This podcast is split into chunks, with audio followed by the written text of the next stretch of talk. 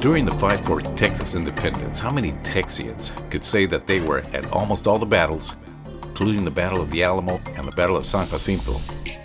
One man could. Question Who was this Texian patriot who fought so hard for Texas independence, then, soon after the birth of Texas, would be forced to leave the land that he fought for?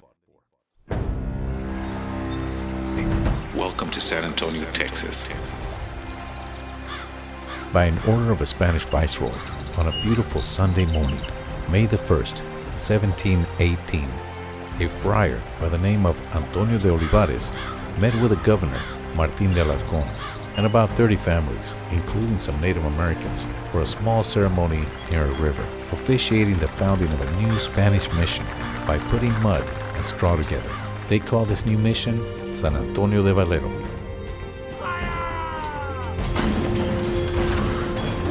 And who would have imagined then that this single ceremonial act 300 years ago would set in motion the many local historical events that witnessed the long and gradual transformation of that inconsequential pile of straw and mud to become one of this country's most prominent metro centers, also known as Military City, the modern day city of San Antonio.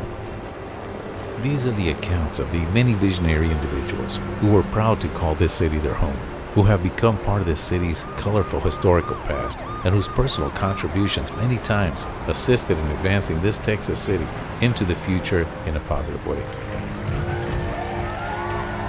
Welcome to San Antonio, Texas. Tricentennial City is on a mission.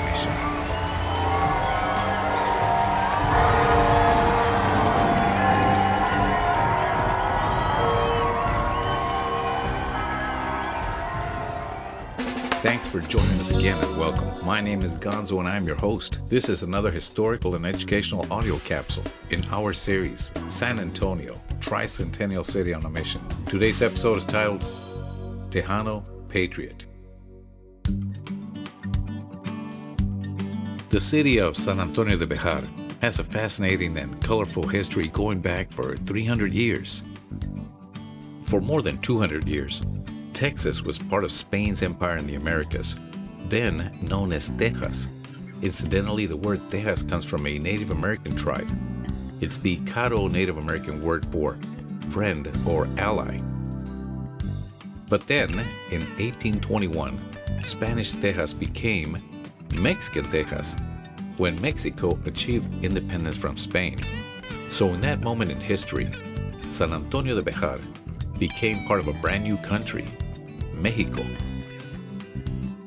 And in less than 20 years, Mexicanos from Texas called Tejanos and recent Anglo residents of Texas planned to break away and rebel against this new country of Mexico. This was the beginning of Texas liberty and independence. And independence came at a cost. Many men and women, both Anglos and Mexicanos, gave and sacrificed so much, sometimes everything, for this Texas independence cause. Today, we remember and honor individuals of that rebellion, names who are forever etched in our minds as Texas heroes. Men like Sam Houston, Jim Bowie, Colonel William Barret Travis, Captain James Fannin, Stephen F. Austin, David Crockett, and James Bonham. These are the names that always come to mind, but if I was to say who was Juan Seguin, and what did he personally contribute, lose, or risk to ensure Texas freedom, sovereignty, and independence, would you know? I ask you, who was Juan Seguin? Juan Nepomuceno Seguin, also known as Juan Seguin, was born in 1806 in San Antonio de Bejar, New Spain, in what is now San Antonio, Texas, to a prominent San Antonio family. Juan Seguin was a Tejano revolutionary and politician who helped to establish the independence of Texas. And Juan Seguin was from San Antonio. His family had a house near the Plaza of San Fernando, and his family also had a ranch near what is now Floresville called Casablanca. Juan's great grandfather arrived in San Antonio soon after the city was founded in 1718, making the Seguins one of the first families to settle in this new city of San Antonio de Bejar. And Juan's father, Erasmo Seguin, along with Juan Antonio Navarro, two prominent citizens and ranchers of San Antonio at the time, were the Spanish gentlemen appointed by the Spanish governor that were very instrumental in aiding Moses Austin first and then later on Stephen F. Austin with the installation and settlement of the old 300 families. The actual first 300 families to legally settle in Texas, in some of the most beautiful land that God has ever created in East Texas. The Seguins and the Navarros welcomed their new Anglo neighbors to their land.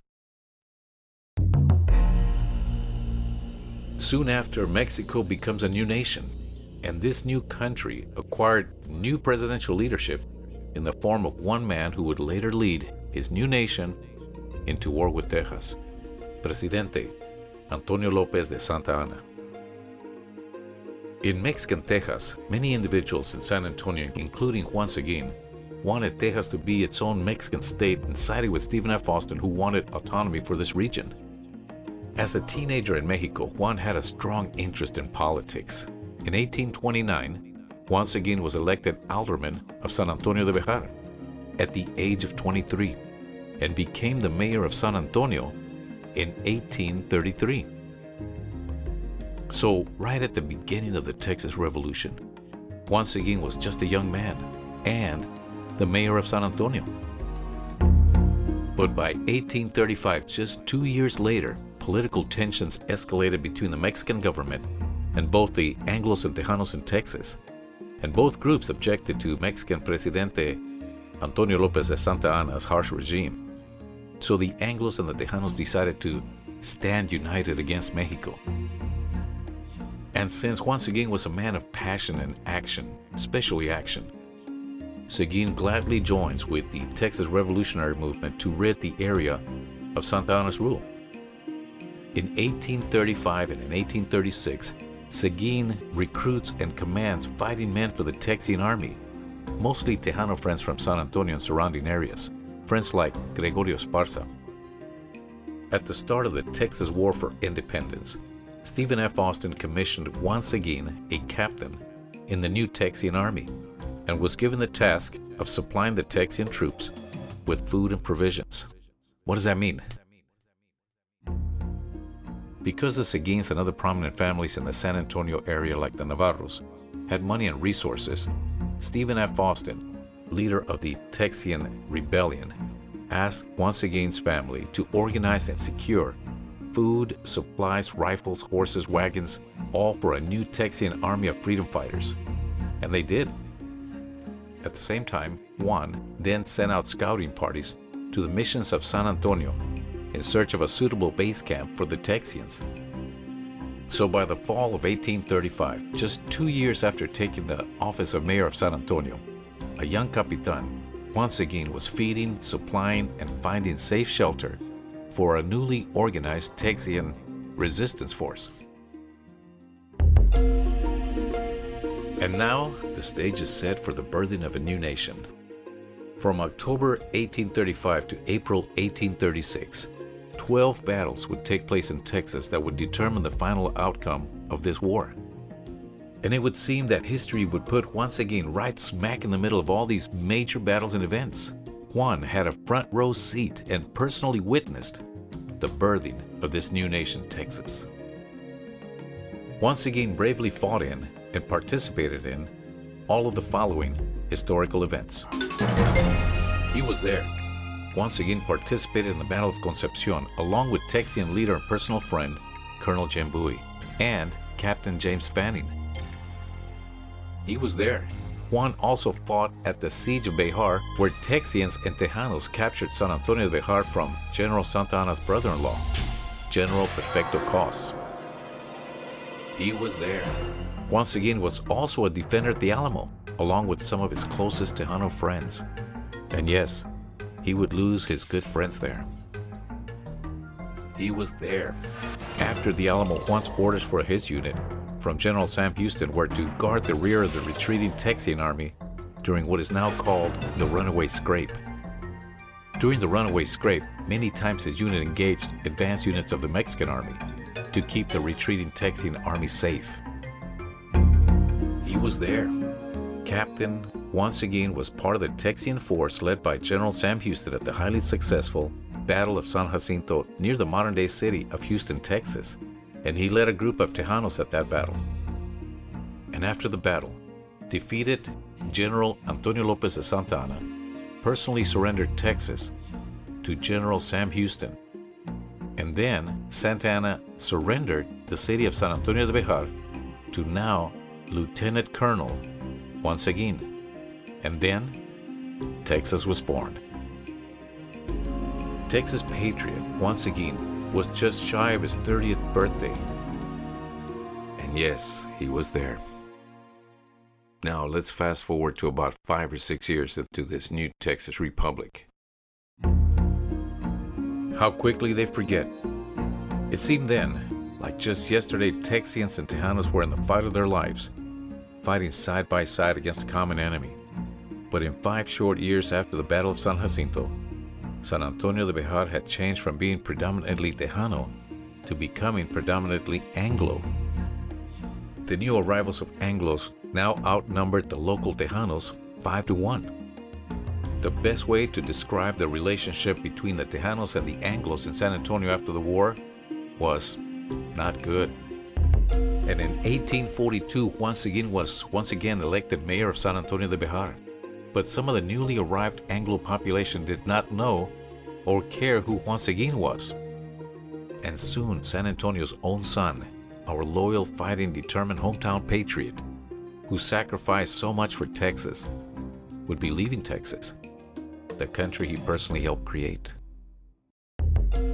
Imagine, if you will, this headline on a San Antonio newspaper of the time Wealthy rancher, Texas patriot, and mayor of San Antonio, Juan Seguin forced to abandon his mayoral post and relocate his family to Mexico due to deadly threats. This new Texas was not ready to allow Tejano participation in government. Oh, yeah. Seguin was elected as a Texas senator from 1837 to 1840 and worked closely with Congressman Jose Antonio Navarro to ensure legislation that would be in the best interest of citizens of Spanish descent in Texas who were quickly becoming the political minority. But that soon changed in 1842 when Juan Seguin was forced by his enemies to leave because there was a new saying, a popular slogan being circulated among the Anglo population of San Antonio de Bejar and repeated everywhere Texas for Texans. And that did not include Juan Seguin or his family. San Antonio, Texas, once a Spanish, then a Mexican, then a Tejano city, would not see another Hispanic mayor for 139 years. The next Hispanic mayor of this tricentennial city would be elected in 1981. His name, Henry Cisneros.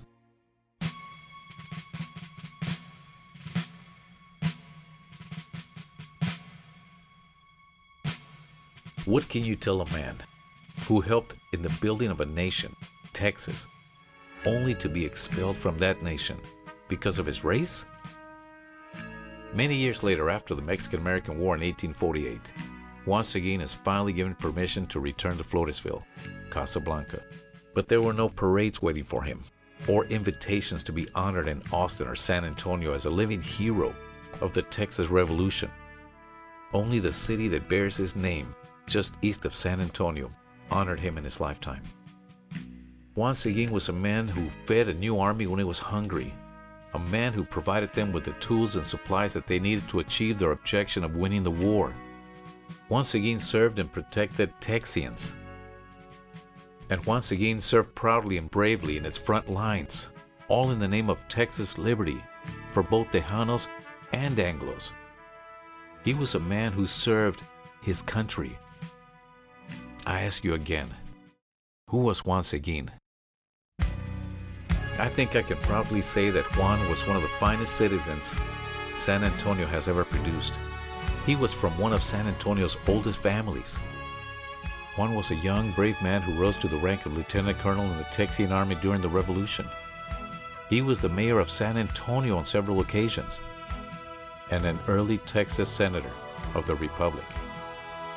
Juan was a true Texas patriot, a Tejano patriot he wasn't only a Tejano, he was a Texan. And Juan Seguin should be remembered as that, a true Texan during our tricentennial celebrations. He was our very own. Juan Seguin, thank you for your service to our country, Texas.